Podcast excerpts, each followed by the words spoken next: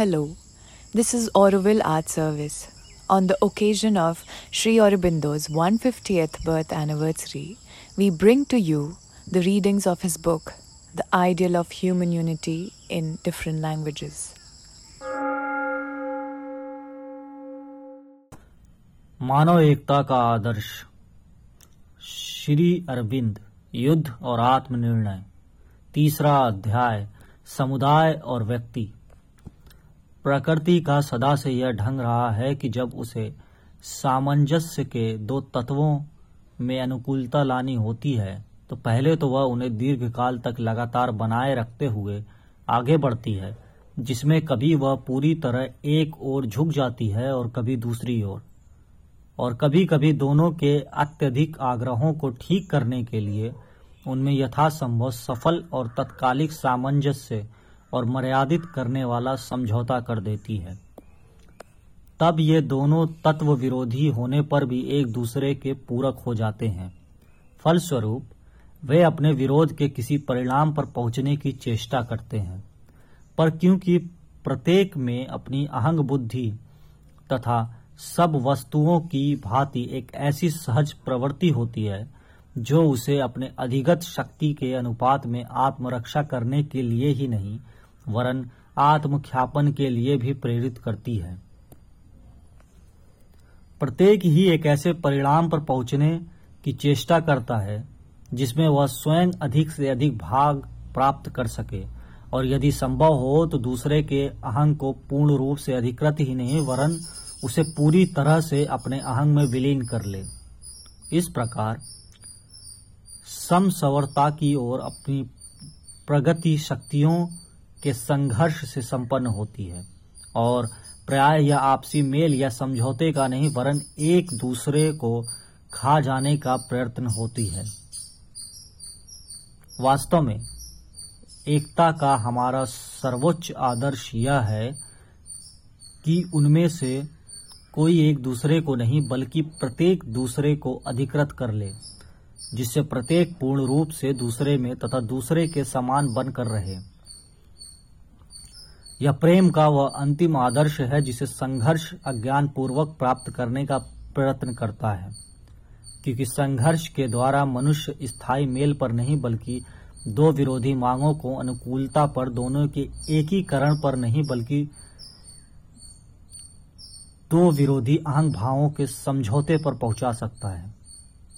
फिर भी यह संघर्ष उस बुद्धिशील, पारस्परिक सहानुभूति की ओर अवश्य ले जाता है, जो वास्तविक एकता प्राप्त करने के प्रयत्न को संभव कर देती है। व्यक्ति और समुदाय के आपसी संबंधों में प्रकृति की यह सतत प्रेरणा, दो समान रूप से गहरी जमी हुई मानव प्रवृत्तियों, व्यक्तिवाद और समुदायवाद के बीच एक संघर्ष के रूप में प्रकट होती है। एक और राज्य का सर्वग्रासी अधिकार पूर्णता और विकास है। दूसरी ओर व्यक्ति की निजी स्वतंत्रता, पूर्णता और उन्नति। राज्य भावना या एक छोटी या बड़ी सजीव मशीन और व्यक्ति भावना या अधिकाधिक विशिष्ट प्रकाश युक्त और देवताओं की ओर बढ़ता हुआ प्रूरूप नित्य विरोध में खड़े हो जाते हैं। राज्य के विस्तार से संघर्ष के मूल तत्व में कोई अंतर नहीं पड़ता और न इससे उसकी विशिष्ट परिस्थितियों में अंतर आना आवश्यक ही है। यह कुटुंब, वर्ण या नगर था। फिर यह कुल जाति और वर्ग बना। अब यह राष्ट्र है। कल या परसों यह समस्त मनुष्य जाति हो सकता है। परंतु तब भी मनुष्य और मनुष्य जाति में स्वतंत्रता, प्रिय व्यक्ति और सबको अपने अंदर समेट लेने वाले समुदाय में प्रश्न बना ही रहेगा। यदि हम केवल इतिहास और समाज शास्त्र के प्राप्त तथ्यों पर विचार करें तो हमें पता चलेगा कि मनुष्य जाति सर्वग्राही समुदाय से शुरू हुई थी, और व्यक्ति पूर्णतया इसके अधीन था तथा व्यक्ति व की बुद्धि, मानव विकास का एक गुण और मानसिक चेतना की उन्नति का परिणाम है। हम कह सकते हैं कि मनुष्य शुरू में बिल्कुल ही संघर्षशील प्राणी था। जीवन रक्षा के लिए संघ उसकी प्रथम आवश्यकता थी। और क्योंकि जीवन रक्षा प्राणी मात्र की पहली आवश्यकता है, इसलिए व्यक्ति समूह की शक्ति और सुरक्षा के साधन के सिवा और कुछ नहीं हो सकता था। यदि इस शक्ति और सुरक्षा के साथ उन्नति, निपुणता आत्मख्यापन और आत्मरक्षा को भी जोड़ दिया जाए तो फिर भी यह समूहवाद का ही प्रमुख विचार रहता है। इस प्रकार की प्रवृत्ति एक ऐसी आवश्यकता है जो परिस्थिति और वातावरण से उत्पन्न होती है। यदि हम मूल तथ्यों की ओर अधिक ध्यान दें तो हम देखेंगे कि जट पदार्थ में एक रूपता ही समूह का लक्षण है। विविधता का स्वचंद खेल तथा व्यक्ति का विकास जीवन तथा मन के विकास के साथ साथ ही आगे बढ़ता है। यदि हम मनुष्य को जड़ में तथा जड़ में से मानसिक सत्ता का विकास माने, तब हमें यह भी मानना होगा कि वह एक रूपता तथा व्यक्ति भाव की गौड़ता से चलकर विविध रूपता तथा व्यक्तित्व की स्वतंत्रता को प्राप्त करता है। इस प्रकार ब्रह्म अवस्थाओं और परिस्थिति की आवश्यकता तथा उसकी अपनी सत्ता के आधारभूत तत्वों का अनिवार्य नियम हमें एक ही परिणाम की ओर संकेत करते हैं। उसके ऐतिहासिक और पूर्व ऐतिहासिक विकास की उसी एक प्रक्रिया के सूचक हैं। परंतु मनुष्य जाति की एक और प्राचीन परंपरा भी है कि इस सामाजिक व्यवस्था से पहले एक और स्वतंत्रता तथा असामाजिक अवस्था थी। इस पारंपरिक उपेक्षा करना या इसे कोरी कल्पना समझना किसी प्रकार से युक्ति संगत नहीं। आजकल के वैज्ञानिक विचारों के अनुसार यदि ऐसी अवस्था का कभी अस्तित्व था, जो बात सत्य से कोसों दूर है तो यह केवल असामाजिक ही नहीं, वरन समाज विरोधी भी रही होगी। अपने विकास क्रम में समुदाय का प्राणी बनने से पहले मनुष्य की अवस्था अवश्य ही एक ऐसे पृथक रहने वाली प्राणी की सी रही होगी जो हिन पशु के समान जीवन व्यतीत करता था। पर उधर इस परंपरागत गाथा का संबंध उस स्वर्ण युग से है जिसमें वह बिना समाज के स्वतंत्र रूप से सामाजिक था। वह नियमों या संस्थाओं से बधा हुआ नहीं था। सहज बुद्धि या स्वतंत्रता ज्ञान के अनुसार जीवन बिताते हुए उसने अपने अंदर ही निवास करने का यथार्थ नियम अधिगत कर लिया था। उसे न तो अपने सहजीवियों को पीड़ा पहुँचाने की आवश्यकता थी और न ही समूह के कठोर जुए में बंधने की। यदि हम चाहें तो कह सकते हैं कि यही काव्यमय या आदर्शवादी कल्पना ने गहरी जमी हुई जातिगत स्मृति से प्रेरणा ली। आदिम सभ्य मनुष्य ने अपने स्वतंत्रता, असंगठित और सुखद सहचार्य के विकासशील आदर्शों को असंगठित, असंस्कृत तथा समाज विरोधी जीवन की जातिगत स्मृति के भीतर पाया।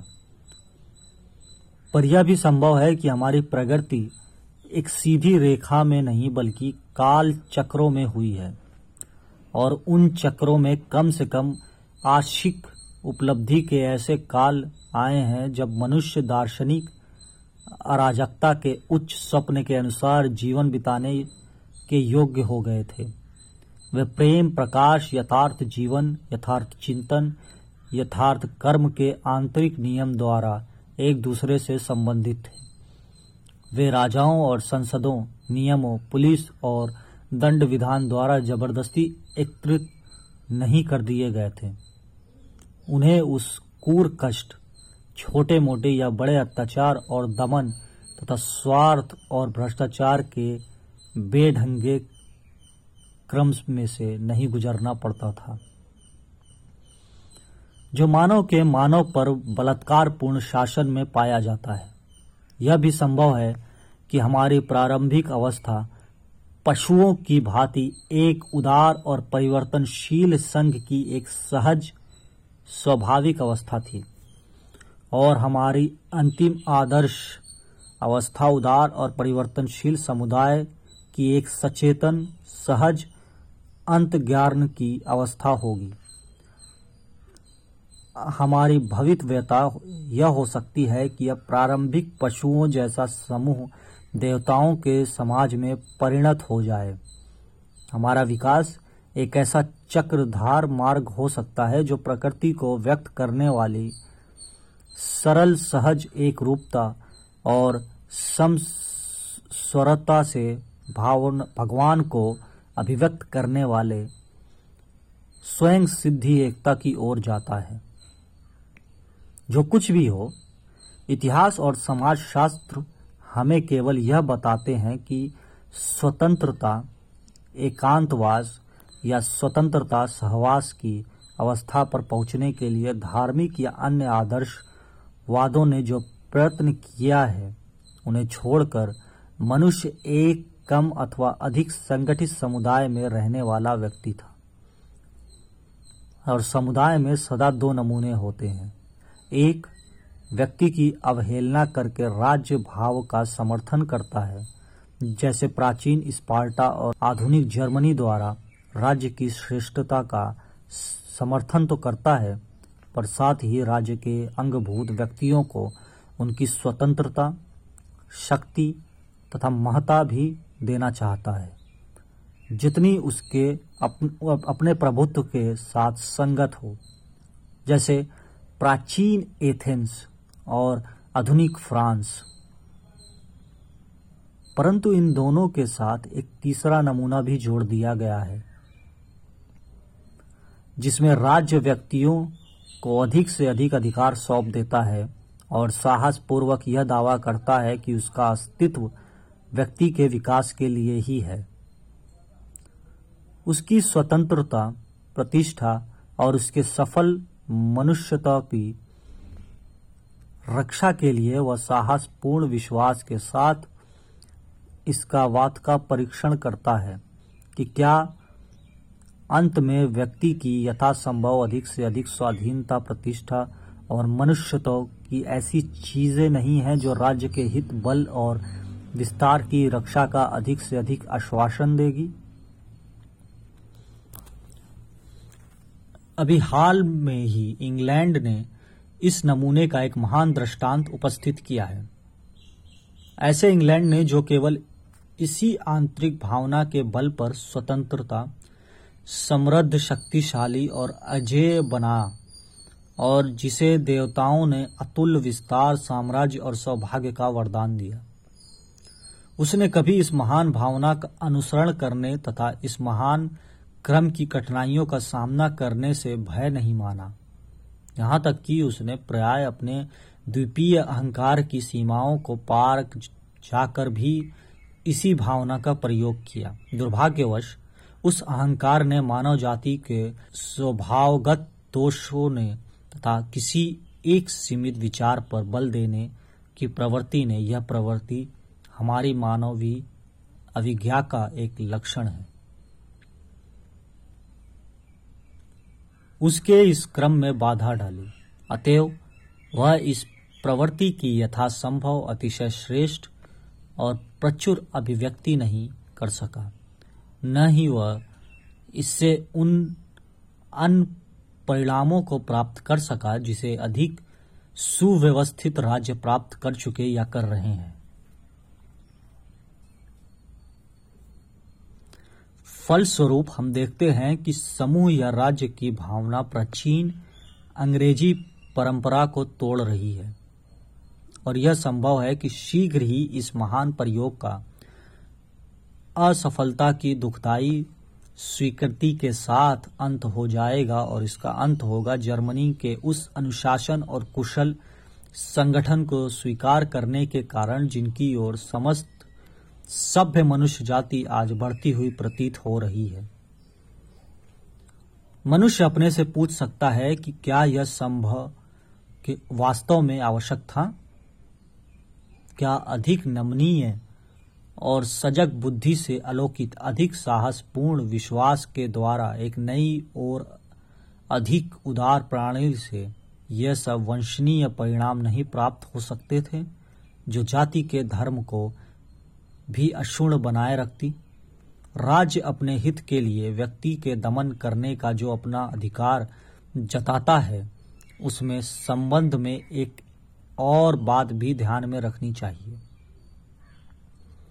वह यह है कि सिद्धांत की दृष्टि से इसका कुछ महत्व नहीं कि राज्य क्या रूप धारण करता है।